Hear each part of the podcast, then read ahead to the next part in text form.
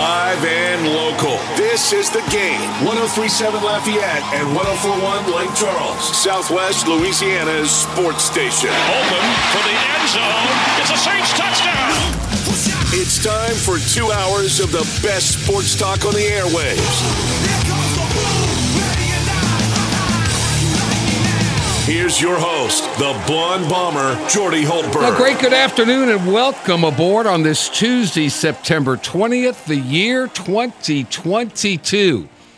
Give me that quarterback in Buffalo. Heck, give me that quarterback in Philadelphia. You don't tell you don't think quarterbacks are everything when it comes to the NFL? they are. And because of that, the Buffalo Bills keep cruising and the Philadelphia Eagles took care of business against the Minnesota Vikings. Good afternoon. Welcome, everybody. Great to be here with you. Yes, live in studio, the game studio on this uh, Tuesday. Great to be here with you. My main man, James Mesh, back in the, I can see him. He's in the master control suite, got the headsets on. He's got he's got 15 different computer screens in front of him, buttons here, there, and everywhere. I don't know how he does it, but I'm thankful that he does. He's on the campus. We are on the campus of Delta Media, which houses KLWB, which is 1037 Lafayette. We say hello to our good friends in Lake Charles on 1041. We are um, coming to you around the globe as we are uh, on 1037thegame.com, 1041thegame.com. And if you happen to be in Acadiana near a TV set, well, pop on the television because we are also simulcast on Stadium 32.3 and 133 on LUS Fiber. Did you miss the headlines of the day? Not to worry. The Blonde Bomber has you covered. Here is Hultberg's headlines. Buffalo, easy winner at Blitzkrieg, the Tennessee Titans, and Jalen Hurts threw it, ran it, and the Eagles took care of business in a double dip of Monday Night Football last night. The Eagles over uh, the Minnesota Vikings. Quarterbacks are everything. The big question now going around should Jameis Winston have played um, uh, Sunday against the Tampa Bay Buccaneers? Well, is he going to play this Sunday? In uh, I hate to say it, it's only week three, but it's a must win scenario for the New Orleans Saints as they travel to Carolina. Carolina's 0 2 and they are at home. That is a dangerous um, area to enter into if you are the New Orleans Saints. Hap, tip of the cap, the golden era of Houston Astros baseball. It just rolls on. The Astros clinched its fifth American League West title in six seasons by beating the Tampa Bay Rays 4 zip at Tropicana Field. Man, the, they blasted the over under in Vegas. They're on their way to getting yet another 100 win season, um, despite losing players like Gerrit Cole and George Springer and Carlos Correa in free agency the past few years. Um, it, it's a well run organization from top to bottom management, scouting department, developmental prog- uh, department. It is uh, it is something. It is something. The Astros' magic number to clinch the top seed is seven over the Yankees as they try to nail down the best record in the American League. Uh, with the win, the Astros earned a bye in the AL Division Series, uh, for which they will have home field advantage. We'll delve deeper into that. LSU football, uh, the Tigers welcome New Mexico to Death Valley this weekend and what will be the first ever contest between the two programs. The Lobos are in their third season under coach Danny Gonzales, who has an eclipse three wins in a season in Albuquerque, but is currently two and one on the year, coming off a convincing 27 to 10 win against a UTEP team that made a bowl last year. Uh, the Tigers are two and one as of right now. They are a 31 point favorite for Saturday night's game, which kicks off at 6:30 p.m. in Tiger Stadium. The Raging Cajuns, a little slice of humble pie as they went to Rice and got beat. Their offense has issues. Defense was good, uh, but the offense really let them down in that one. They're and they just couldn't couldn't get it done. They are going to Monroe, and everybody thinks this is going to be a cakewalk for the Cajuns. They're a nine point road favorite in this one, but never underestimate a conference team coming off a tough loss, going back home. Uh, they'll they'll pay attention to detail. Coach Bowden and company. Uh, I'm not so sure this is going to be an easy one for the Raging Cajuns in any way, shape, or form. And if not Saturday, then you might as well just say never. Because if McNeese can't beat Mississippi College, they can't beat anybody. They just can't. They can't. Let me tell you about our show uh, today. Matthew Bruni will join us. Uh, LSU special teams. We've seen it was like that Clint Eastwood movie, the good, the bad, and the ugly. We've seen a little bit of everything this year with them. Uh, that's one of those areas. Now, Brian Kelly's stressing it. He says he's going to have a more hands on approach to special teams with Brian Polian, the only coach he brought with him from Notre Dame to Baton Rouge. So we'll we'll delve into that aspect with uh, Matthew Bruni, and this is a game where you should be able to rest people that are nicked up, banged up, because you go on the road to take on Auburn after this. Auburn faces a tough one as Missouri comes to the Plains. There's all kinds of talk yet again about their head coach, Brian Harsin, after Auburn was humiliated at home in prime time by the Penn State Nittany Lions. So who knows? Heck, if, if Auburn loses to Missouri Saturday, they may do to Brian Harsin what Arizona State did to Herm Edwards. Did y'all see that? Herm Edwards gets beat. He's walking off the field. The president and the athletic director in the end zone. Eh, they didn't even wait for him to get on the tarmac or anything like that, like Lane Kiffin did at USC. They fired him on the field as he was walking off the field after that loss. They may do the same thing to Brian Harsin. Who knows? The, the, the beat goes on, and the what have you done for me now category of college football, paying these coaches these extravagant figures. And as Ed Orgeron said, when told there was $17 million waiting for him and uh, they were going to pay it all, he said, Tell me when you want me to leave and what door you want me to go out of. And that's what these coaches are doing. Yeah, you fire me? Good. Pay me the money and I can go relax on the beach. So anyway, our guest Matthew Bruni starts things off. We mentioned the Astros winning yet again. What a what an organization when you think about it, uh, from top to bottom. They lose great players to free agency. Their farm system keeps bringing up better players. They bring in free agents. They they have a pitching staff. They've got a bullpen. They are loaded. The question now can the Astros get it done and win the World Series? Randy McIlvoy covers the Astros in Houston. He'll join us at around 2:30 uh, this afternoon. We'll change things up at hour number two. Bob Rose flying back from New Orleans. He's the jinx. He was the jinx for the Saints in Tampa Bay. You heard about Mike Evans suspended for one game. What a cheap shot artist. What a chicken.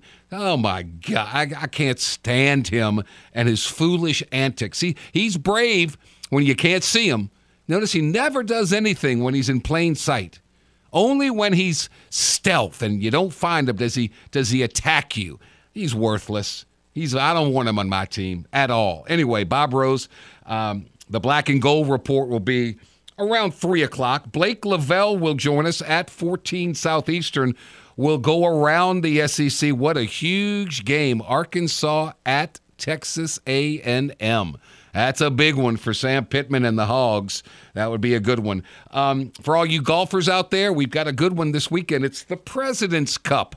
USA versus the international team. Everybody from across the pond except Europe and the U.S. is a heavy, heavy favorite at Quail Hollow. Alex Myers of Golf Digest will join us for that one. So that's our guest lineup today. We're going to be here from 2 till 4 this afternoon. And don't forget now that the NFL action is in full swing at DraftKings Sportsbook, an official sports betting partner of the NFL. We're talking touchdowns, big plays, and even bigger wins. New customers can bet just $5 on any NFL team to win and get $200 in free bets if they do. If that's not enough, Everyone can boost their winnings with DraftKings stepped up same game parlays. Right now, for every leg you add, you can boost your winnings up to 100% with payouts bigger than ever. Why bet on football anywhere else? To make things even sweeter, you can throw down on stepped up same game parlays once per game day, all season long. Download the DraftKings Sportsbook app now. Use promo code 1037GAME to get $200 in free bets if your team wins when you place a $5 bet on any football game. That's code 1037GAME only at DraftKings Sportsbook, an official sports betting partner of the NFL. Must be 21 or older, physically present in Louisiana. Select parishes only. Bonus issued as free bets, one boost per eligible game. Opt in required. Parlay and wagering restrictions apply. Eligibility and terms at DraftKings.com slash football terms. Licensee partner Golden Nugget Lake Charles. Gambling problem? Call 1 877 770 STOP. That's 1 877 770 7867. We'll take our first time out of the day when we come back. Matthew Bruni, go 247. Tigers, special teams, getting ready for the Lobos of New Mexico here on the Jordy Hultberg Show on the game. 1037 Lafayette, 1041 Lake Charles, Southwest Louisiana Sports Station, and your home for the LSU Tigers and the Houston Astros. Download the free The Game mobile app for Android and Apple devices. No matter where you are in the country, you can listen to the game. 1037 Lafayette and 1041 Lake Charles, Southwest Louisiana's sports station. The world famous Angola Prison Rodeo is back, and the game 1037 Lafayette and 1041 Lake Charles wants to hook you up with tickets. You can lasso a family four pack of tickets to the Sunday, October 2nd show by simply texting the word rodeo, R O D E O, to 337 283 8100. That's rodeo to 337 283 8100. That's a family four pack of tickets to the Angola Prison Rodeo, courtesy of the game 1037 Lafayette and 1041 Lake Charles, Southwest Louisiana's sports station. Before we talk a little bit of LSU football, Baseball America magazine yesterday ranked LSU's 2022 recruiting class of high school and junior college players number one in the nation.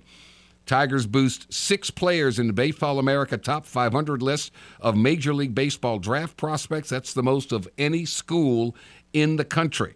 Tigers begin full squad fall practice on October the 7th. So the highest rated picture uh, player is uh, right-handed pitcher Jaden Noot, who is number 71 overall. So pretty good. In some other news, the Boston Celtics have painted Bill Russell's number six in the free throw lanes of their parquet floor as part of a season long tribute planned for the Hall of Famer who died this summer. Um, so that that's a pretty cool deal. Number six inside the paint, where Bill Russell dominated for decades um, as uh, the ultimate winner for the Boston Celtics. Um, so LSU goes out of conference. They're taking on New Mexico, the Lobos. We told you Eddie Nunez was a former associate athletic director at LSU. He's now the AD for New Mexico. They're going to get 1.6 million to come down here. Um, and look, this is still a work in progress. Have the Tigers improved from the opener to now? Absolutely. Absolutely. There's no question about that. You, you, you take the, the Southern game out of the equation, uh, far better uh, execution, far better um, game management across the board uh, against Mississippi State. And the results, proof is in the pudding. We told you yesterday, Jay Ward and BJ Ojulari, the SEC Defensive Player of the Week and the Defensive Lineman of the Week in Ojulari. Uh, speaking of line, it's uh, LSU once again shuffling things, um, and I, I've got to believe, um, you know, Anthony Bradford was was had a little disciplinary issue. He was on the sideline, not dressed out. I don't know what that discipline issue was, but he missed a game, and he, he got Wally pipped, I think, by Emery Jones. Of course, Wally Pipp, in case you don't know, in case you're not old enough, Wally Pipp was the first baseman for the New York Yankees. He called in sick. He missed a game. His replacement was a guy named Lou Gehrig. And as they say, the rest is history. So, I mean, Emery Jones started and um, did pretty well as a freshman in his first career start against a pretty darn good team. So, uh, I don't know if Bradford's going to get back in the lineup, but it's nice to have competition. And, you know, with, with Bradford out, uh, redshirt sophomore Miles Frazier went from right tackle to right guard. And true freshman Emery Jones from Catholic High in, New, in Baton Rouge made his first career start. He was a left tackle in high school. He's now a starting right tackle for LSU. So he will see. In case you missed it, the SEC announced yesterday that the LSU Auburn game next weekend is set for 6 p.m.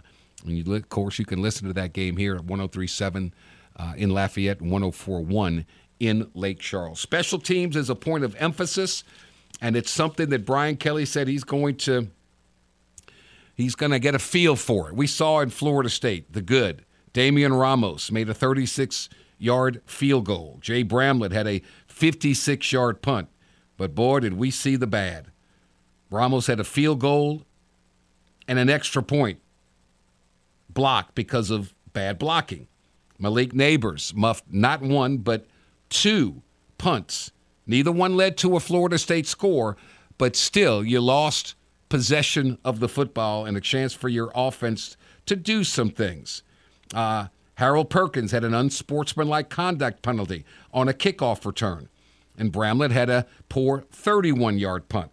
So that was basically the point of emphasis in game number one. And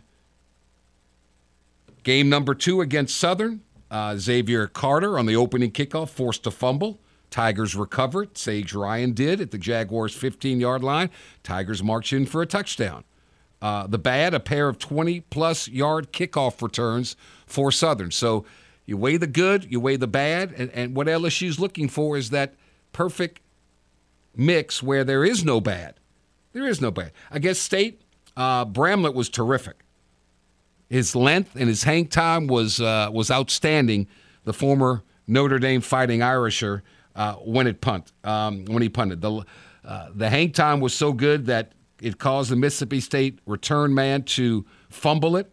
Great hustle, great effort by Slade Roy to get in a position to recover the punt. Now, Slade Roy is the snapper. So he got things done along those lines. Uh, Ramos made his only field goal attempt from 35 yards to keep LSU close in the third quarter. Um, the bad. Uh, you know, there's that there's that cutoff line, right? Every coach says you stand on the 10 yard line, the ball goes over your head, you let it bounce, you hope it goes in the end zone. Well, Gregory Clayton, who replaced Nabers after week one, uh, fielded a punt inside the three yard line. Yeah. And that's that's a breach of punt return protocol right there. Uh, no question. Uh, he also dove into a crowd at the LSU 41 to cover a bouncing punt that he barely recovered. I don't know what he was thinking there. Let the ball bounce both times. Let it bounce. If it stops near the goal line, well, that's okay. Uh, that's okay. But man, and also Mississippi State had punt returns of 22 and 26 yards and had an 88 yard kickoff return nullified by a holding penalty. So, still in all, some things are better. You're better ball security, okay? Some poor decisions in the return game, and some poor tackling in the return game. So, there is no such thing as perfection, but uh, LSU needs to get better with their special teams. Um, it, it, look, it's not just on the players. It's just not on the coaches. Whatever it is, it's a little. It's a little bit of both. Are they getting the coaches getting their message across? And one thing I always remembered about Nick Saban, he he wasn't afraid to put his best players on special teams. He valued it that, but you know his old credo you win the game with defense, field position, offense, just don't screw it up. That was his approach. We're going to run, we're going to selectively throw the ball, but our defense is going to win the game and our kicking game is going to win the game. And he would put, I remember Jarvis Landry going down there uh, on, on, on kick kickoffs and punt returns, and he'd, he'd be the gunner. And he loved it. Put your best athletes on the field in that situation because they valued special teams and the players valued being on special teams. So you can't call LSU's special teams special. So we're just going to call them the LSU teams as of right now. They've got to they've got to earn the name special cuz right now they are anything but that. So another opportunity to improve against New Mexico. Plain and simple. Mexico's 2 1 overall, 0 1 in the Mountain West, the lone loss to conference opponent Boise State. Um, look, you can't take anybody lightly. Just ask LSU about UAB. Just ask LSU about Troy. You can't take anything for granted. And two weeks ago, the Sun Belt Conference made a splash when three of its teams beat Power Five opponents. So I'm sure Brian Kelly and staff are playing some clips of Marshall winning, App State winning. You know, just you, you can't take anybody for granted. And what LSU wants to do is they want to get incrementally better because after this, the cupcakes are over and you head into conference play. You never know what you're going to get with Auburn. One of the toughest places in all of SEC football to play. Who knows how what kind of mood they're going to be in? Are they are they going to try and be saving their coach's uh, job, um, or will he? If they lose to Missouri, will they have a new coach, an interim coach? so we shall see. Excuse me. We shall see on that end. Um, so special teams, point of emphasis. Can we get better? Gotta get better. Plain and simple. Again, LSU favored by 31 as we speak over the Lobos. All right, time is running out for you to score tickets to see the Houston Astros live in person. Go register in the Game Rewards Club to win four tickets to see Houston take on Tampa Bay Saturday, October 1st. We'll even throw in a tour of the ballpark and hotel accommodations that Saturday night. This is the last Astros weekend giveaway of the regular season. Astros weekend getaways are powered by Butcher AC. Le Méridien Houston downtown, and the game, Southwest Louisiana's sports station. The magic number is seven. Seven wins by the Astros down the stretch, or seven losses, uh, the com- combination of the two by the Yankees. And the Astros will have uh, home field advantage for as long as they're in the American League playoffs. Something to shoot for. All right, it is 28 minutes after the hour. We're going to take a timeout when we come back. We're heading to Houston to talk about those Astros. AL Central champs yet again. Randy McIlvoy will join us here on the game 1037 Lafayette, 1041 Lake Charles, Southwest Louisiana Sports Station, your home for the Houston Astros. Stay with us. They say shooters shoot. He's a man who shoots from the hip and a man who's hip when he shoots. And no one shoots more from the hip when it comes to sports talk than the blonde bomber. Back to more of the Jordy Hultberg Show on the game. 1037 Lafayette and 1041 Lake Charles, Southwest Louisiana's sports station. We are back, and uh, great to be with you here on this Tuesday, September 20th. Um, Got to be honest with you. It's like planes, trains, and automobiles having some difficulty uh, right now reaching Randy McIlvoy. but um, Matthew Bruni is going to hop on board with us. Uh, he was uh, detained for a second, and uh, we're, we're, efforting to call him now. So um, hang in there with us, folks. Uh, welcome to live broadcasting. Sometimes things go a little awry, but that's okay. Um, we'll get it all done, and we'll figure it all out. So, again, the Astros clinch the AL West in a first round bye to the American League Division Series. And um, now we'll see how far they go. Look, it, they've had a great season.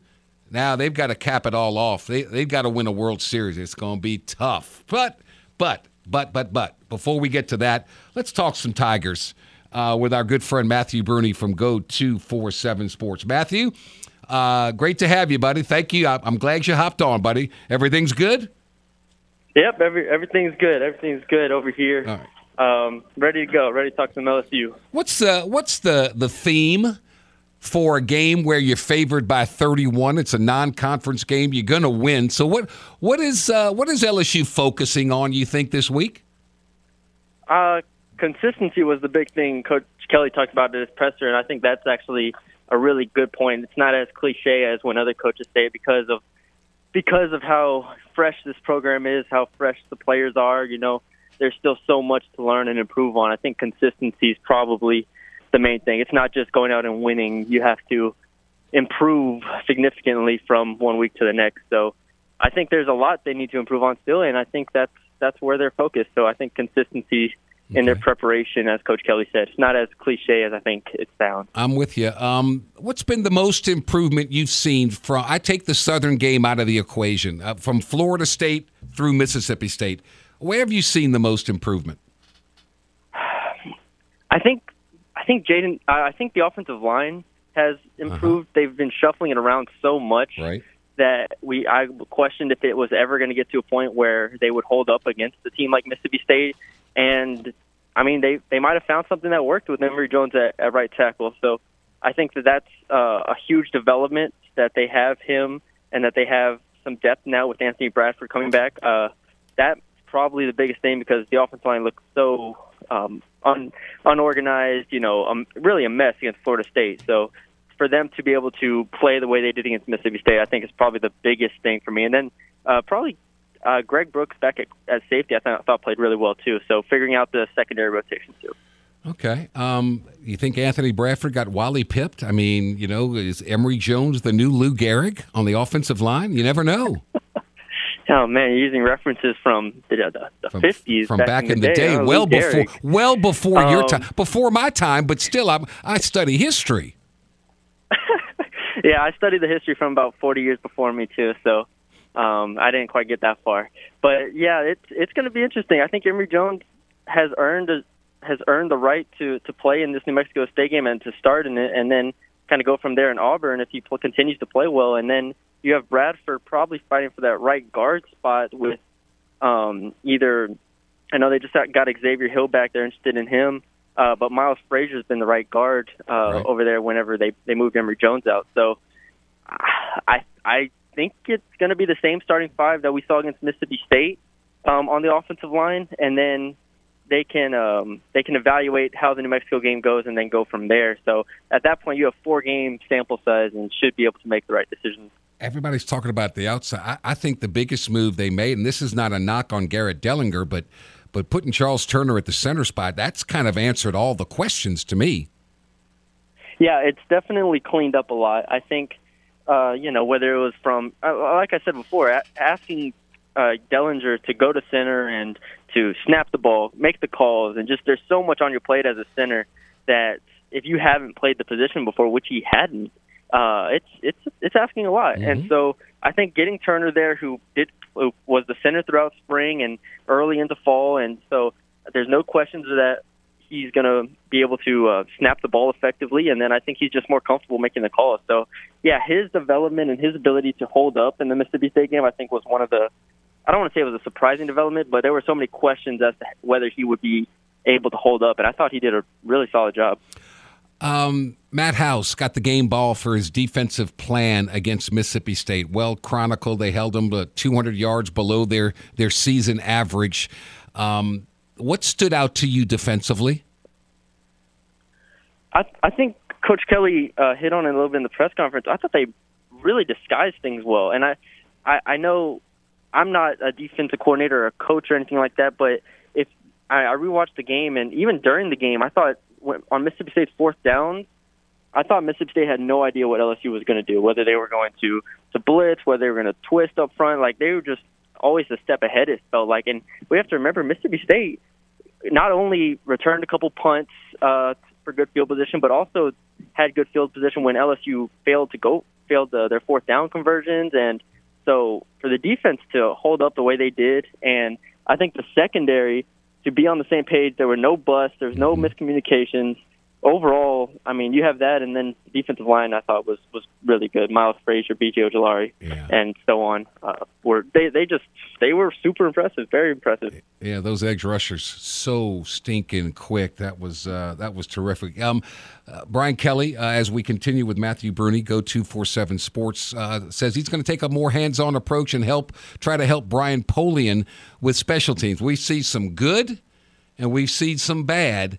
Um, against the really good teams, you have some bad. It's going to cost you a game. So um, they've had good punts. They've had bad punts. They've had good kicks. They've had block kicks. They've had uh, good returns. They've had some ill-advised choices of when when to return, and they they they've given up some big plays uh, defensively on the return game. So um, that that's that's a point of emphasis this week as well, isn't it? Yeah, I mean, you have to figure it out against New Mexico State in week four before you really get into the teeth of SEC competition. I mean, this is, if it goes any longer, this is borderline unacceptable Yeah. uh, to have this amount of special teams uh, mistakes, no matter how small they are. Um, you know, I even though the the kick return got called back because of a hold, I mean, that still just should never happen. And so there's something on every facet. I mean, at least they're making their extra points now, and it looks like they're blocking on, on field goals. So that's that's a positive. But other than that, I mean, they're you, you hit on it. Every um, angle of special teams needs work, and I'm glad Coach Kelly is going to be a lot more hands-on because it's uh, not off to a good start, and it will lose them games, which it already has, but Yeah. it will lose them another game if they don't fix, fix it. Matthew Bruni, go two four seven Sports says LSU found a running back now. I I I hope so. I think Emery Goodwin as the one-two punch is really what they need, and I've never been the most high on Noah Cain. Um, you know, even whenever I watched his Penn State film, I was a little skeptical. Um, who who knows? Maybe he gets back in the rotation at some point, but I think uh, Emery and Goodwin as a one-two punch is really really um, consistent, and they check all the boxes. Emery was a good pass protector last game. He can catch passes. Goodwin has the explosive ability, as we saw, to really to break runs, which Noah Cain and uh, Noah Cain definitely doesn't have. And then Emery, I think, is still working his way back into shape there. So I think that's the one-two punch moving forward, and I'm I'm really happy with. it. And then Josh Williams, obviously, you can Yeah. throw in there at times as well. Well, let's see if they can get a start like they had against Southern. Put this baby to bed early. Play a lot of people. Rest up because you got to go to the plains, and who knows what's going to be waiting for them there. Uh, you know, Bryan Harsin's like the dead man walking. So who knows if they lose to Missouri. They, they may pull to Harson what they did to Herm Edwards at Arizona State. Did you see that? He's walking Yeah, off the did. field. I They did. fire him at the goal line. Yeah, that was that was real interesting. Where he just walked over there, and the president and the, and they just had a conversation. and then he just walks off. That was Like, it. Okay, well he's gone. All right. He probably said, uh, "How much are you going to pay me? Okay, uh, when when do you want me to leave, and what door do you want me to go out of?" That's that's the new that's the new great line from Ed Orgeron. Instead of "Go Tigers," Yeah. it's uh, "When do you want me to leave, and what door do you want me to leave out of?" Just give me my seventeen million. Matthew Bruni, go two four seven Sports. Thank you, my man. It's not how you start; it's how you finish, baby, and you finish strong. So I appreciate it. Appreciate it. Thanks for having right, me. you take care. All right, we'll take a quick time out. Randy McIlvoy will join us next to talk about the AL West champion Houston Astros here on the Jordy Hultberg Show on the game. 1037 Lafayette, 1041 Lake Charles, your home for the Houston Astros in southwest Louisiana. A recent survey said that game listeners prefer our station than filing their taxes. Take that, taxes. This is the game. 1037 Lafayette and 1041 Lake Charles, Southwest Louisiana's sports station. The NFL action's in full swing at DraftKings Sportsbook, an official sports betting partner of the NFL. We're talking touchdowns, big plays, even bigger wins. New customers can bet just $5 on any NFL team to win and get $200 in free bets if they do. Now, if that's not enough, everyone can boost their winnings with DraftKings stepped up same game parlays. Right now, for every leg you add, you can boost your winnings up to 100%. With payouts bigger than ever, why bet on football anywhere else? To make sure things get even sweeter, you can throw down on stepped up same game parlays once per game day all season long. So download the DraftKings Sportsbook app now. Use promo code 1037game. Get $200 in free bets if your team wins when you place a $5 bet on any football game. That's code 1037game only at DraftKings Sportsbook, an official sports betting partner of the NFL. Must be 21 or older, physically present in Louisiana, select parishes only. Bonus issued as free bets, one boost per eligible game. Opt in required. Parlay and wagering restrictions apply. Eligibility and terms at DraftKings.com slash football terms. Licensing partner Golden Nugget Lake Charles. Gambling problem? Call 1 877 770 STOP. Celebrations in Houston as the Astros clinched their fifth American League West title last night in six seasons beating the Rays 4 zip at the Trop. Randy McIlvoy, sports director for the NBC affiliate KPRC TV in Houston since 2004. And our friend with the Astros joins us. Randy, thank you for the time, man. How, how, how are the feelings in, in Houston over those Stros now? Hey, Jordy, I tell you, man, people are the, the buzz has been there for several months yep. because of the start they had, yep. and I think, be honest with you, I think people were just like, okay, AL West title, that's great, but you know they've raised the bar so much over the last, you know, six or seven years. Uh, you know, people expected this, and now they're just going to have to wait a couple more weeks to get things rolling in October. But I mean, this is a great baseball city, as you know, and um, you know they feel like, and most of us feel like that this team is built to to go the distance again, and uh, you know, pitching so far has certainly carried this team all season long. Yeah, terrific. You know, look, they lose a Gerrit Cole, they lose a George Springer, they lose a Cor- Carlos Correa yeah. in free agency the past few years. But the organization keeps winning. And that's what I want to talk about from top to bottom ownership, GM, head coach, scouting department, developmental, uh, the minor leagues, the farm club. It just seems like, man, what a well run top shelf organization.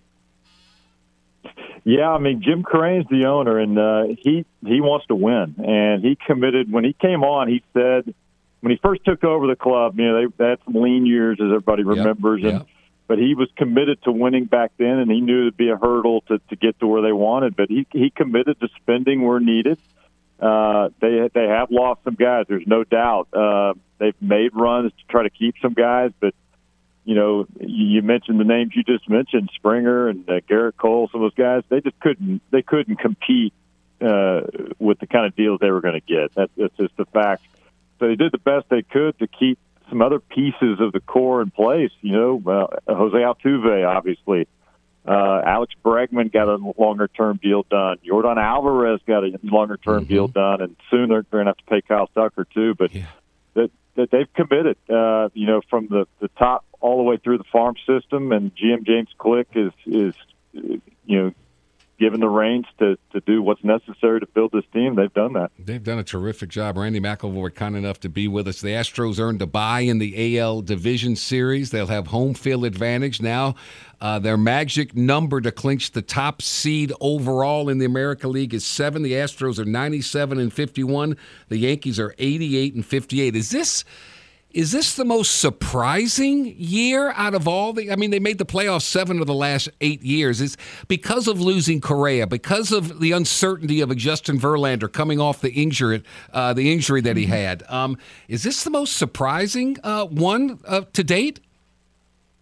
I'd probably agree with that because uh, of the unknowns, uh, especially with Verlander. Nope, just nobody really knows. I mean, when you're coming off Tommy John, you just don't know how the guy's going to react and I mean, look what Verlander's done this year. I mean, uh. it's been amazing to watch what he's been able to accomplish at, at the age of what 39, I believe, and uh, maybe the best season he's ever had. Certainly one of the one of the top ones for sure. And uh, you know, I think losing Correa was going to be a big question mark right. because uh, they just didn't know. They felt good long term about Jeremy Pena I mean, if you look at the numbers that Pena's turned in this year, I think that's been the surprise that he's been fairly steady uh, defensively, and and certainly you look at the numbers offensively too, not far behind what Correa would have done with the bat anyway.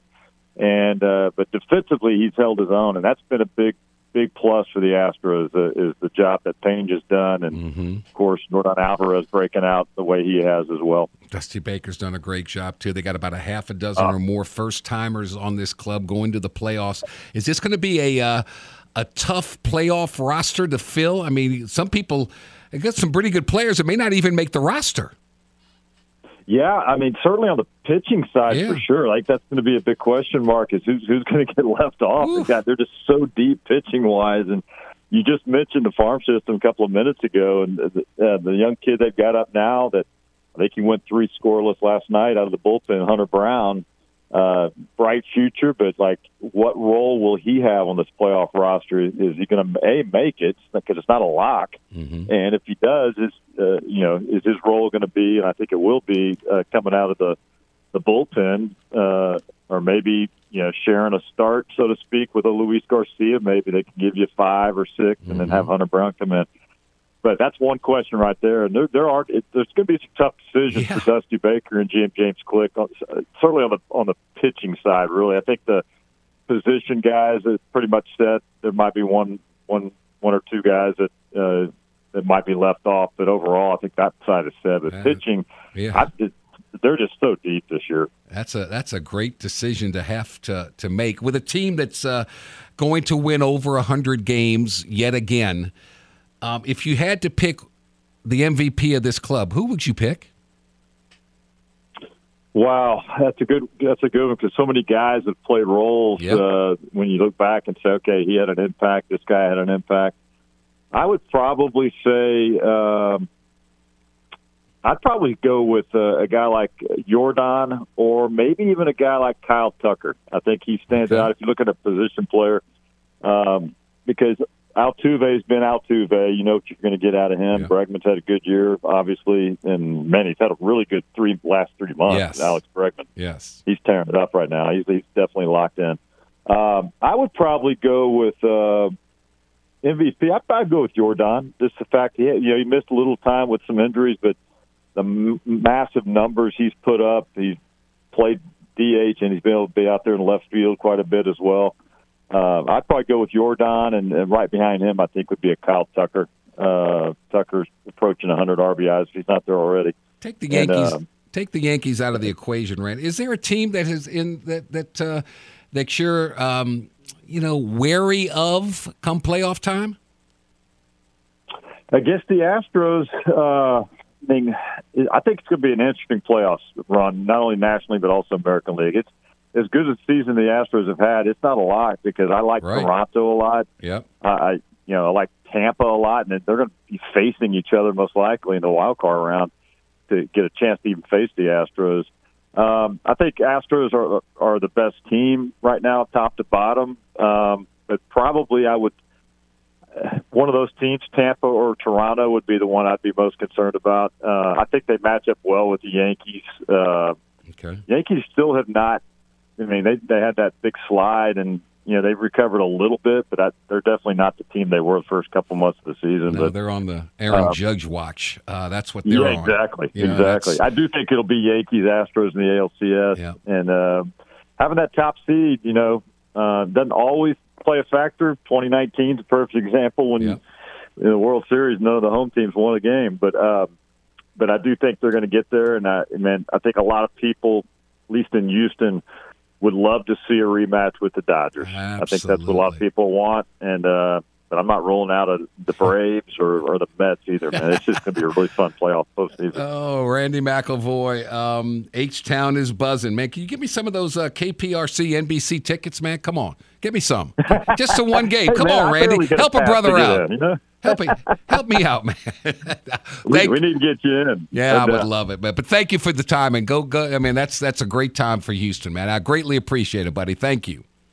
You got it anytime, George. All right, Randy McIlvoy, kind enough to join us from H Town. Uh, Astros clinks to the AL West, first round bye to the ALDS. Our number one is in the books. Coming up, our number two, Bob Rose of the Saints News Network will join us for another edition of the Black and Gold Report. Should Jameis Winston have played And what about that Evans dude? What a bum. Blake Lavelle will join us at 14 Southeastern. We'll go around the Southeastern Conference, and Alex Myers will join us from Golf Digest. Yes, the President's Cup. We'll have a preview of that one. And boy, I'm going to tell you what, the future of the United States golf is in great hands because uh, they are young, they are talented. Former LSU Tiger Sam Burns is on the club. Woo, Scotty Scheffler, uh, Xander Schauffele, just to name a few. Uh, it's quite a talented and loaded team. This is the Jordy Hultberg Show brought to you by ShopRite Tobacco Plus Discount Outlets. If you can't shop right at ShopRite, man, you just can't shop right at all because they've got everything at great prices. And you join their Buku Rewards program, and you're going to save in the store. You're going to save at the pump as well. Our number one's in the books. Our number two straight ahead here on the Jordy Hultberg Show on the game. 1037 Lafayette, 1041 Lake Charles. We are Southwest Louisiana Sports Station, and we are your home for the LSU Tigers, big winner over Mississippi State, and the Houston Astros, AL West clinchers. We'll be right back. Live and local. This is the game. 1037 Lafayette and 1041 Lake Charles. Southwest Louisiana's sports station. Open for the end zone. It's a Saints touchdown. It's time for two hours of the best sports talk on the airwaves. Here's your host, the blonde bomber, Jordy Hultberg. Hour number two of two, and away we go on this Tuesday, September 20th, the year 2022. Week two of the NFL is over. Josh Allen and the Buffalo Bills. Wow. Jalen Hurts and the Philadelphia Eagles. Wow. Wow. Both winners on a double dip in Monday Night Football. But our next guest, as always, uh, was in the Caesars Superdome to watch that ugh, Tampa Bay win. Let's get to the black and gold report. Let's go. It's time for Jordy to march into some New Orleans Saints talk with Saints News Network's Bob Rose. Here is the Black and Gold Report with Bob Rose here on the game 1037 Lafayette and 1041 Lake Charles, Southwest Louisiana's sports station. James Mesh represented our station inside the Superdome. He's banned for life. Bob Rose was in the Superdome with his lovely wife. I'm not going to ban you, Bob, but uh, boy, that was a tough one, buddy. How are you? Uh, Jordy, I'm pretty well, uh, all except for Sunday, and you might not have to ban me. Uh, I told Lauren I think we're uh, we're going to ban ourselves uh, from one o'clock appear- from noon appearances in the Caesar Superdome from now on. Okay, a uh, couple of questions. We got ten minutes here, so let's get right to it. Should Jameis Winston have played? Yes. Uh, yeah, as long as Jameis Winston can put up with the pain uh, and you know and make the throws that he has to, and that's a big question going forward with a back injury. Yeah, uh, yeah he, he's he's still the best man for the job. Uh, you know, if he's close to 100 percent. But the question has to be asked, and only the Saints and Jameis can answer this: How close is Jameis to 100 percent? Yeah, that's what we need to know. What do you think of Mike Evans? Uh, um, I'm trying to keep this as PG as possible. Uh, yeah, I, I think he's a cowardly cheap shot artist of a player. Yeah. Uh, you know, a terrific receiver. Uh, you know, physical wideout. Uh, and Marshon Lattimore is obviously in his head. Uh, and, and, you know, the the fact that Evans only received a one game suspension Crazy. from the league for Sunday's transgressions, I think is ridiculous. I think it needs to be a minimum of three. Uh, yeah, he, like I said, he, he's a cheap shot artist and a coward on the field. Couldn't agree more. Um, where, where did this game go south? Was it the fact that the offense just couldn't get anything going?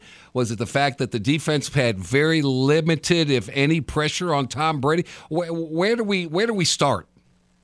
Uh, it's definitely both of those factors. But I'll tell you what, I started to get an ominous feeling in my gut when Dennis Allen passed up the opportunity at the end of the first half to send Will Lutz out for a 57 yard field goal. Now, that's a tough field goal, even for one of the best kickers in the league. Uh, but you let the clock wind down. Your defense had Tom Brady and the Bucs offense on the ropes. Yeah. Uh, and there were only 28 seconds left in the half if Lutz would have missed it. Uh, it I, I think it's a safe bet that if Sean Payton is on the sidelines, he takes a chance and has confidence in his kicker. What that told me is that Dennis Dennis Allen was coaching scared against the Tampa Bay Buccaneers, and at that point forward, I had an ominous feeling in hmm. my stomach because this was a, a, a, defensive game battle on both sides of the football with points at a premium. And you, know, you, you pass up the opportunity. I'm not definitely not going to be short points, but yeah, if Lutz is healthy and we saw him nail some, you know, the previous week, Lutz is healthy, you got to take that chance. So I, yeah, I think it starts there. Uh, and you know, the the offensive and defensive lines for New Orleans continue to be major major concerns for me. I thought the big turning point in the game the Saints finally got their running game going, and they were just pounding it down Tampa Bay's throat. Mark Ingram was terrific until until he coughed up the football. I thought that was a turning point in the game. Yeah, definitely. As far as momentum goes, that was the momentum shifter right there, and that happened you know, uh, early into the second half, as you pointed out. Uh, you know, so the team's confidence, I believe, had to already be shaky. Uh, you know, after they passed up that field goal chance, but like you said, you know, the offense finally got some momentum. Uh, you know, they, they were being more physical than the Buccaneers at the line of scrimmage, and they they cut through that defense, that Tampa Bay defense, like a hot knife through butter on that drive, uh, and to cough the ball up you know, when you had shore points. Uh, a short chance for points at that point, uh, you know, that that's when momentum definitely went south. Bob Rose, Saints News Network. I hope the city, my my birth city, uh, treated you right. I hope you got some good food, and now you're back in the friendly confines of your home. Where do the Saints go from here? I know it's only week three, but it seems to me you're taking on Carolina, a dangerous club because they're 0 2 and they're going back home. So you know they're looking for anything and any way to get a win. I hate to say must win this early in the season, but man, if you don't, you're 1 and 2 in your division and you barely snuck by Atlanta to get one win. Yeah, and that's exactly why I will call it a must-win situation, Jordy. Uh, you know, if you open the season one and two, even if it is one and two in the division, uh, you know, you're not out of it by any stretch of the imagination. Uh, but like you said, it took a miraculous comeback against the Falcons team that really outplayed you most of Week One. Uh, you fell apart in the second half, uh, you know, against a bitter rival in Tampa Bay. Uh, you have to go to Carolina and come away with this victory against the Panthers team that is going to be extremely physical with you. We know that about Carolina. Yeah. So the, the Saints have to match that physicality. Uh, you know, they have to take control of the you know, the football game at the line of scrimmage on both sides of the football. Uh, you know, this is by no means a get well game for New Orleans Saints, but uh, yeah, it, it, it comes pretty close. It, yeah, they they have to come out of here with a victory, if you ask me. Uh, Bob, we, we we thought the defense would be terrific, but what what's going on with the Saints' offense? What is the what is the issue here? Um, they just can't seem to get going. Uh, and they wait too late to get going, and it it, it bit them in the derriere against Tampa Bay. Yeah, it really did. Uh, yeah, schematically, the offensive line, specifically the interior offensive line, is still a huge problem. Uh, yeah, between communication issues and flat out bad performances, uh, specifically by Cesar Ruiz first, uh, but also Andrus Peat. Uh, yeah, it, schematically, this team offensively uh, does not seem to know what they want to be. Whether they want to be a smash mouth football team and, and just attack you at the line of scrimmage with their running game game and open up play action opportunities, or whether they want to be an air it out football team, take advantage of Jameis Winston's abilities as a passer and that fine talent that they have at wide receiver. And until they establish who they want to be identity wise, yeah. uh, you know, they're they're going to continue to struggle uh, and you know, eh, to find footing uh, uh, against opponents that are going to come at them and try to whip them physically. Does Michael Thomas need the ball more? They they keep yes. throwing long to Chris Olave time after time after. T- Seems like they're trying to hit the home run ball. Doesn't Michael Thomas need to touch it more? He absolutely does, uh, and I I don't I didn't mind the strategy. Uh, it, it, taken a few deep shots with Olave, uh, and it was relatively successful in backing off Tampa, some of Tampa Bay's you know, blitz happy scheme. Yeah. Uh, you know, but when you establish that you're willing and able to go downfield, whether you're successful or not, uh, you know, if the you know, since they were close misses, that has to op- open up opportunities underneath for you, whether it's Michael Thomas or Jarvis Landry or even for Alvin Kamara in the passing game when he's back on the field. You then have to feed the ball to those players playmakers underneath. Uh, you know, make that coverage creep back up and then take your deep shot again. It reached a point in that football right. game on Sunday uh, where the Saints were no longer trying to back off the Buccaneers coverage. Uh, they were just trying to get something cheap, and you know, and they were doing it with smoke and trying to do it with smoke and mirrors. And that strategy, as we know, was extremely unsuccessful. We saw the best of Jameis Winston in the fourth quarter against Atlanta, but I'm here to say that uh, out of a total of eight quarters, I've only seen one good quarter from him. Do you still think he's the answer, or do the Saints need to go draft a quarterback? It's way too early to answer that draft question yet, Jordy. Uh, yeah, he's Jameis Winston again, if healthy, uh, or if, even if res- relatively healthy, he's the best answer on the roster. Okay. Uh, yeah, so, folks, yeah, if Jameis Winston can suit up, they're not going to. You know, Dennis Allen's not going to replace him with Andy Dalton right. or Taysom Hill. Uh, yeah, Winston's passing ability still gives this offense the best chance to succeed. Uh, yeah, but yeah, just like Tampa Bay's defenders admitted uh, on Sunday when they got up and got a little bit of momentum, the Jameis Winston they know they were waiting for him yep. to start forcing the football, and that's exactly what happened. Uh, yeah, that's why, in my opinion, the Saints need to establish control of the line of scrimmage first, early in the football game, uh, and give Jameis a little bit of a comfort zone right. uh, and margin for error. When Jameis Winston has no margin for, for error, he's going to force plays, uh, yeah, make bad throws, make bad decisions, and that's where we saw the game unravel on Sunday. Hopefully, Alvin Kamara uh, will be back and yeah. healthy again. I hope. Yeah, and that's yeah, obviously yeah. You mentioned Michael Thomas, Alvin Kamara is key. Yeah, they, those two, Thomas and Kamara, are keys one A and one B to this Saints offense. Outside of you know, the offensive line, of course, uh, yeah, they're the best playmakers you have, uh, and you know, that you need them to be healthy. And most importantly, if you're Pete Carmichael, when they're on the field, you need them to be active. Uh, so the game plans have to center around them first and foremost. All right, let's have some fun. Where did you go eat in my hometown? You give me a restaurant you went to?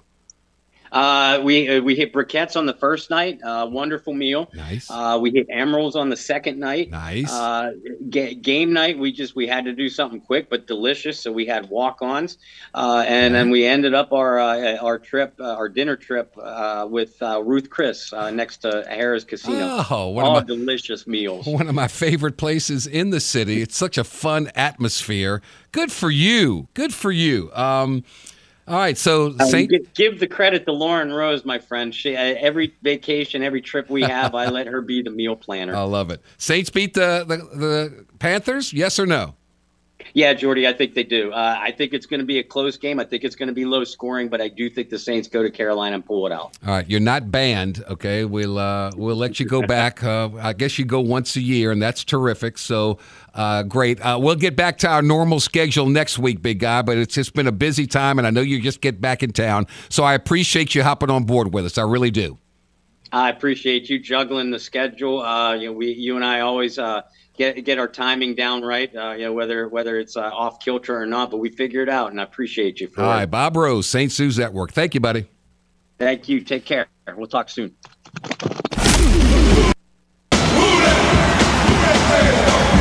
Tune in next week to the Jordy Hultberg Show for the Black and Gold Report with Bob Rose here on the game. 1037 Lafayette and 1041 Lake Charles, Southwest Louisiana's sports station.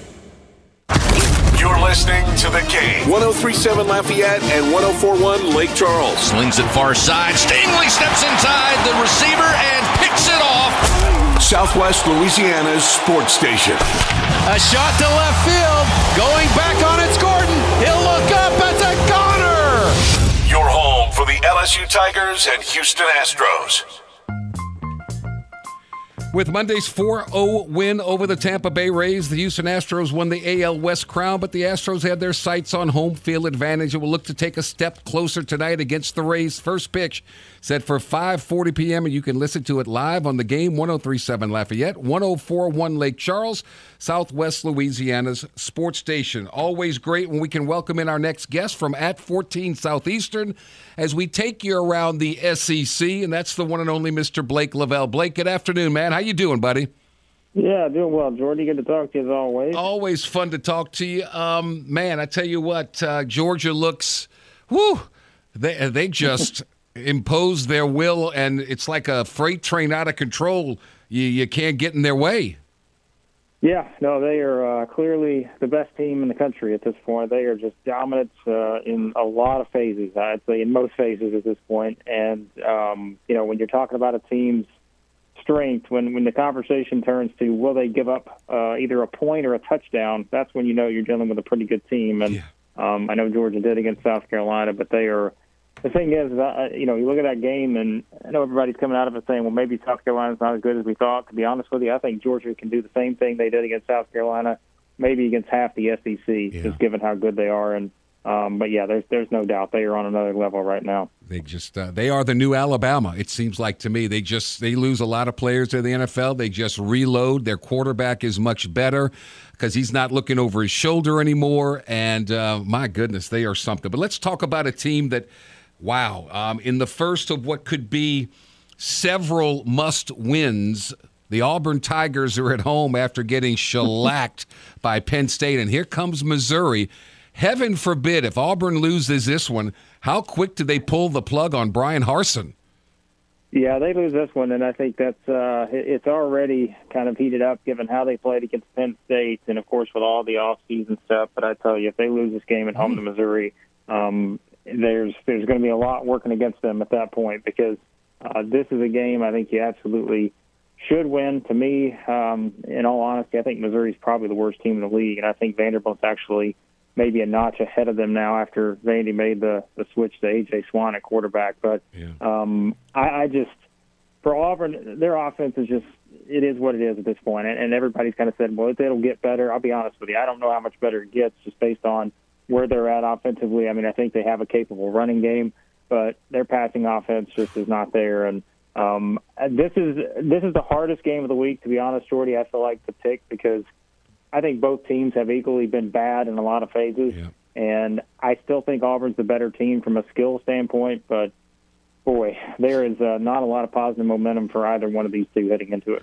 You're right. It comes down to, I guess, which, both teams are going to face adversity. Uh, it's it's a guarantee. So who's gonna who's gonna recover from it quickly and believe in themselves? I know it's an old cliche, but.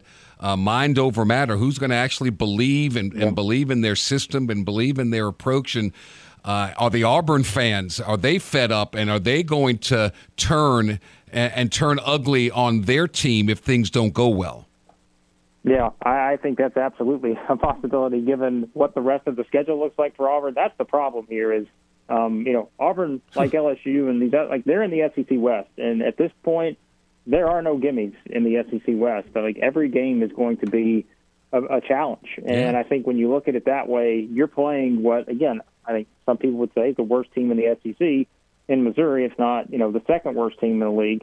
Uh, and if you don't win this game and you look at the rest of your schedule, good luck trying to figure out where those wins come from because I don't really see many of them beyond this. Blake Lavelle at 14 Southeastern. What did you learn about LSU after watching them uh, get a double, you know, trail by double digits and then end up winning by double digits over Mississippi State? Yeah, I, I thought I was very impressed because I think, you know, everybody, we know how it is in this era were quick to overreact to one game. And I think after that opening game against Florida State, there were a lot of um, jumping to conclusions on a lot of different things. But I think when you, you know, you bounce back the way they did against Southern, I always say it, Jordy, it's like I want teams to beat teams the way they should. And I think mm-hmm. that's what happened against Southern. Right. That kind of showed you, okay, mentally they're able to bounce back. And then to be able to bounce back from getting down double digits against what I still think is a pretty quality Mississippi State team and to come back and win the game the way that they did there, that tells me that you are starting to see a team that's getting much more, you know, tough mentally than maybe where they were week one. And I think that's exactly what you want to see. You want to see them start to clean up some of the problems that they had early on. And we've seen that, and especially against Mississippi State. You know, I think with Daniels, obviously he gives you a lot of different ways to run your offense. I think he's certainly getting more comfortable in this offense mm-hmm. now. Um, and I just, yeah, I mean, we, we talked about it. I think going into the season, LSU's defense up front was going to give teams the problems. And I just, yeah, I mean, they, they to me, LSU and Ole Miss are the two teams I think that have the biggest week in terms of. I feel like now I have a much better grasp of what these teams are, and for LSU being able to do that against an SEC opponent, um, that gives you a much better feel, I think, of where they're at. at uh, Jayden Daniels has been terrific. LSU's defense held State 200 yards below their yeah. season average. Um, that, that, that, says an awful lot to me against a, a quarterback that was hitting nearly 78% of his passes, had a tough day. Was in the, the mid 50% range. Yeah. And here's the, like, I think I probably said this to you going the season. The four teams in the West that I thought, where do you possibly put these teams? Yeah. That was LSU, Ole Miss, Mississippi State, and Auburn. I think we've seen a clear separation now. To me, I think, I think LSU and Auburn or LSU and Ole Miss are right there, a notch above probably Mississippi State. And I think it's clear that Auburn's the fourth of that group. Mm-hmm. Um, but I think that just kind of shows you, know, that separation that we've seen. And yeah, I, I think again, it, it's getting acclimated to a new coaching staff, getting experience in the system that they and how they want to play and how they approach things. And now, three weeks in, I think they they've definitely got that feel of that, and obviously should be able to use that uh, for a lot more momentum this week against New Mexico. Blake Lavelle's at 14 Southeastern. We're still in the month of September, which means we're going to have a lot of cupcake games, but we got two really, really good ones on the SEC slate, and that starts with uh, the uh, the early afternoon game between the Florida Gators. They travel to good old Rocky Top to take on Tennessee. Some of that luster for Florida is worn off, but Tennessee keeps on keeping on. What do you think? I tell you, I, and I know there's not a lot of people that may uh, believe this uh, outside of Tennessee fans, but I think this game has the potential to get ugly, and I think it's because I just I don't trust Florida's offense at all at this point. Mm-hmm. Um, I just I don't know what they're going to be able to. do. And look, this is going up against a Tennessee defense that I don't think is perfect by any means, but I think Tennessee will be able to, with their offense, knowing what they've done. And I know everyone can say, well you know, they've done it against Ball State, they've done it against Akron, but it goes back to what I said a minute ago, Jordy. I want to see teams beat teams the way they should and not let teams hang around. Tennessee did that against Ball State and Akron. Florida led a South Florida team that, quite frankly, I don't think is very good, have a chance to beat them, you know, in the final stretch of that game last week. So I, I just think that these are two teams heading in different directions. I think Tennessee, quite arguably, could be the third best team in the league right now. Um, their offense is just, it's clicking in every facet knowing this game is in Knoxville, I just love this setup for Tennessee. I think yeah. they could put up a lot of points here. And like I said, unless Anthony Richardson and that offense can find their groove again, like they had early on against Utah, I just don't know exactly what to expect from the Florida offense. And and trying to trust the Gators to keep up with a Tennessee team that has been spectacular offensively. That's a hard thing for me to do right now. I'm with you. Uh, teams have figured out one guy can't beat 11. Uh, Florida yeah. needs some help, right? Uh, Richardson was unbelievable in the opener, and now everybody's got tape, and they're all seeing what he does and what the others don't do. Uh, that's hard to compete. But the game, the game to me of the week is um, the Fighting Coach Pittmans uh, of Arkansas heading into College Station to take on Texas A&M. Huge game for both clubs. I think it would validate that the Hogs are really legit, and if Texas A&M were to win this one home, I think it would erase uh, temporarily a little bit more so their their loss to App State. What do you think? Yeah, this is where the hardcore football fans, if you want to watch great line play, like Arkansas's offensive line against Texas A&M's defensive line, what an what a matchup yeah. like that is when you consider the skill on both sides of the ball there. Um, that to me is going to be one of the big things that determines this because we know what Arkansas has been able to do running the ball. I mean, they have just been fantastic. Sanders has been phenomenal, um, making a lot of big plays for them. Of course, KJ Jefferson, we know what he can do, uh, both throwing and running. Um, but you know, this A and M team, I know they came up with a big win last week, Jordy, against Miami. But I think we learned a couple things. I think we learned that the defense is clearly going to be the strength of this A and M team, and I think they'll be able to do a lot of things to perhaps push around Arkansas in some facets just by using their defense to kind of slow down what they can do on the ground. But I also think that that was a game to me that maybe told me a bit more about Miami just in terms of all the missed opportunities they had in yes. that one. Um, I still don't feel like I have a great feel of what A&M is going to be offensively. I know they made the quarterback change to Johnson, and they did look a little bit better in terms of some of the things they were doing. But um, I, I don't know. Like I still wonder what the actual upside is of this offense long term. And again, they're playing without some players last week against Miami to still be the top 15 team. You can't take anything away from A&M, but I still think Arkansas is the better team here. Uh, I think they have more of that big playability, which we've already seen. Again, whether that's Sanders, whether that's Jefferson, mm-hmm. I just think they got more of those big time playmakers that will make more of those kind of, you know, as we always say in the SEC, one big play can change everything. Arkansas has shown their ability to make those big plays. It'll be tougher against A&M's defense, but I just think Arkansas is a better team, and I think they win this one. I've always said teams that are pretty close, you know, just give me the team with the better quarterback, and the better quarterback's on Arkansas. Yeah. Um, and I think he's dangerous and can do a lot of good things. Um, we're talking with Blake Lavelle at 14 Southeastern. Um, you mentioned Ole Miss. Um, a lot of people sleeping on them still. Coach Kiffin says we got to teach our players. We got to understand what rat poison is. He, you know, from the old Nick Saban thing. Um, what do you think of Ole Miss? I tell you, I, I feel like I learned a lot about Ole Miss last week, and I will say that with the caveat that I knew Georgia Tech was going to struggle. Uh, their offense has not been good, but I, I was sort of surprised at how bad Georgia Tech was in that game, and I think Ole Miss had a lot to do with that. Um, I think that you know, again, we talk about games you should win, and I think to go on the road, and they, I know Georgia Tech is nowhere near where they want to be. They're they're just in a pretty bad spot right now in terms of rebuilding that program. But to win the game that Ole Miss did, I mean, their rushing attack. We talk about a team that is just. I think they got one of the best backfields in the country in terms of they've got several different guys that can make those big time plays. And even though they haven't necessarily figured out fully, I think, their quarterback situation. I just think Ole Miss is starting to show some things, certainly what their offense can do in running the ball. But I also think their defense, which we talked about a lot last season, we said, look, they've got to get better in this area. And I think we're starting to see that improvement when you look at what they've done thus far. Opponents have not been great. I don't think there's any doubt Ole Miss has the easiest schedule of anybody through this first month or so of, of the SEC, uh, you know, out of all the SEC teams. But they're doing what they should do, and I think you have to give them some sort of credit for that. Uh, and a team that I, I said I didn't have a great feel on heading into the season. Mm-hmm. I feel like now we're starting to realize they are kind of one of those teams that they're certainly a top 25 team. Um, and I just want to see continue how that quarterback play progresses, and if they get a really strong feel of that moving forward, their rushing ta- rushing attack can be as good as anybody's.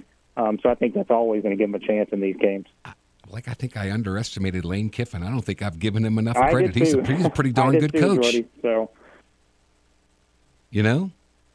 Yeah, he's pretty... I, I'm right there with you. I don't think I gave him enough credit heading into the season, even after a couple of weeks. But I think last week, just watching them dominate, that that can tell you as much about a team as anything, in my opinion. Just yeah. watching a team go out and dominate another one. So yeah, Blake Lavelle at 14 Southeastern. Uh, Alabama had its issues against uh, Texas. They looked undisciplined, the most penalties under Nick Saban in a long, long time.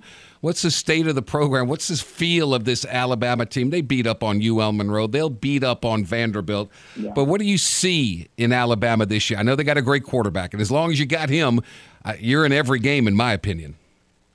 Yeah, and the thing is, is like with Alabama, like you said, you know what you're going to get um, I think, and especially in these big games for the most part. I know that I just feel like the Texas game, for whatever reason, that's just one of those just odd games that happens every every now and then. You're not going to see that same type of you know number of penalties and those kind of things, but.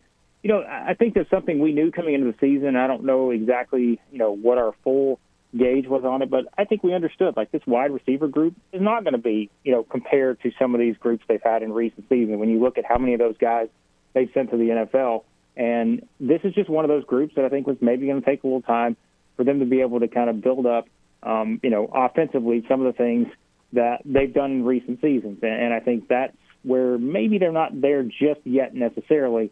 Uh, but, you know, defensively, look, you know what you're getting from them. Um, they're still going to be able to, to force a lot of mistakes for opponents.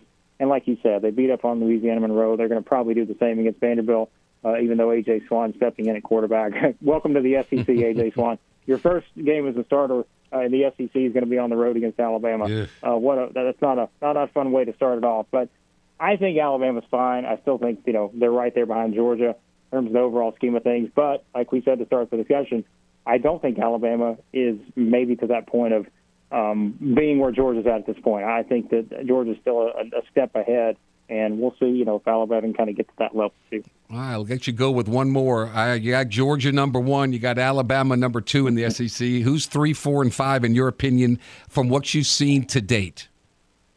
I will go Arkansas three. Uh, I still think you know their big playmaking ability gives them the, the that spot. And again, I talked about their offensive line, just their line play, which is not surprising with Sam Pittman.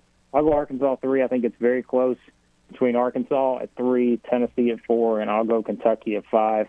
Um, you know, and maybe that's underselling the Cats a bit too because I've been very impressed with what they've done. They're going to get Chris Rodriguez, their star running back, back next week. Yeah. They're going to get even better offensively. Um, but my goodness, you talk about those top five right there those are some really good teams with what we've seen thus far. So I'll go Arkansas three, Tennessee four, Kentucky five. He is Blake Lavelle at 14 Southeastern. You're the best. Thank you so much, man. Enjoy uh, this week of uh, SEC football, my friend. Thank you. Thanks, Jordy. You too. All right. Uh, the Game Clubhouse at 1037thegame.com or 1041thegame.com can help you with your date night blues. That's because once you become a member of our rewards club, you'll have the opportunity to win excellent prizes like a $150 gift certificate to Mr. Lester's Steakhouse at Cypress Bayou, or a $50 gift certificate to Half Shell Oyster House, or a $25 gift certificate to Mabel's Kitchen. But you can only score these great prizes by becoming a member of the Game Clubhouse at 1037thegame.com or 1041thegame.com. It's free, it's simple, so go sign up today. You know, I love golf. The President's Cup is this weekend. Alex Myers, Golf Digest, previews it next here on the Jordy Hultberg Show, on the game, 1037 Lafayette and 1041 Lake Charles, Southwest Louisiana Sports Station, your home for the LSU Tigers and the Houston Astros. Great news, my sports loving friend. No more aimlessly searching for sports talk love by swiping left or right.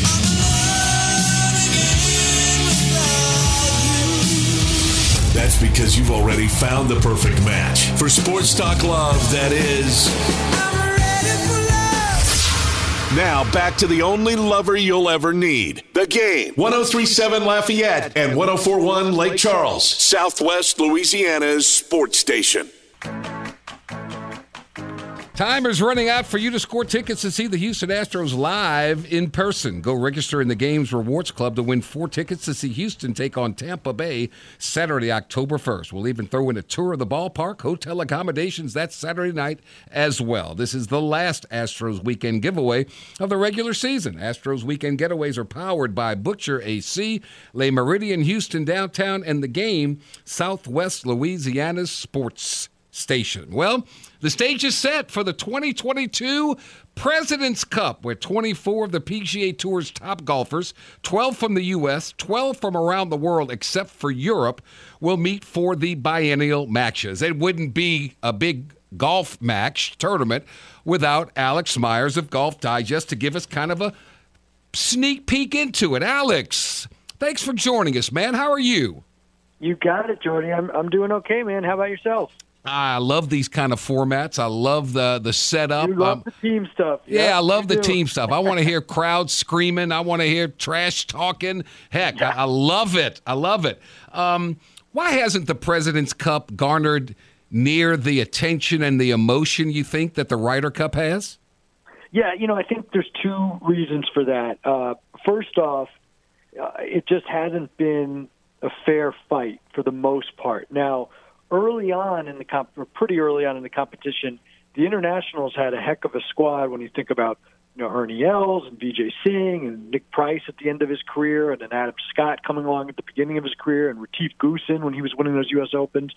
Uh, and so they did win in '98, and they did have that tie in 2003. But other than that, the U.S. has won 11 times uh, against just the one loss and the one tie. So it's tough to really get that into it. I know it was a close call um, in Australia a couple years ago, but uh, when Tiger was the player captain, but uh, it's just been really heavily dominated by the U.S. So that's reason number one. Reason number two is that unlike with Europe, um, and, and actually that began as Great Britain and Ireland at first, the Ryder Cup, th- there's not as much of a unity between uh, all the different countries uh-huh. that uh, you know are represented on the international teams. You don't have that same sense of, you know, we got to win one for our side that you do when it's Europe against the U.S. I mean, you know, obviously we've seen how into it the European players are. Uh, you know, they seemed to have like a, a, a huge wave of guys in the, the mid 80s and, and 90s, and then they had this recent wave of guys uh, you know, from Poulter to Westwood to, mm-hmm. to Sergio, and they, they've kind of they, they just they they stick together so much better, and they're they're always in it. and uh, and it, it, they just know who they're representing more. So there's more clear cut boundaries. So I think from that perspective, um, the internet, the, the Europeans have always gotten more riled up for this event than the international players have, unfortunately. So that be that that's the two reasons I think why it just hasn't you know taken off as well. Obviously, it doesn't have quite the same history; it doesn't go back as right, far. Right. But uh, it's still it's still a fun event, and it has produced some some very uh, you know dramatic finishes as well. Give our audience and give me a history lesson. Who came up with the idea and why for the President's Cup?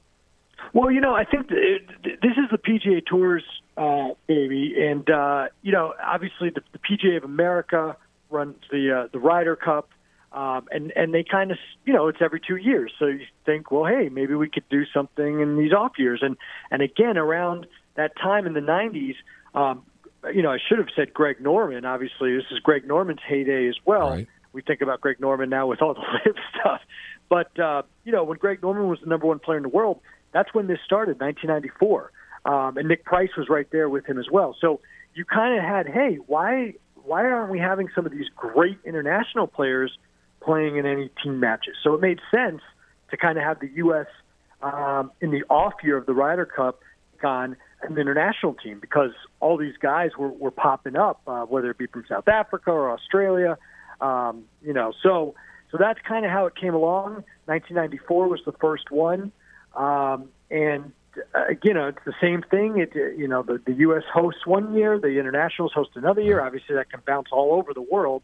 Um, you know, we've gone to South Korea, I've gone to Australia, gone to South Africa, um, gone to Canada uh, for this event. So you know, it, it's it's a really it's a really cool event. Um, you know, when you think about how it was constructed and, and what it could be. Just unfortunately, um, with the U.S. kind of having such a dominant run in it, um, I think fans just haven't really gravitated to it uh, as much as the Ryder Cup. Who who is the um, on the the non-U.S. side? Who's the top player that's been banned by playing in the LIV Tour? Well, he, you know, you could argue he's the top player in the world. That's Cameron Smith. Yeah. Uh, so, you know, obviously the reigning Open champ, the reigning Players Championship winner.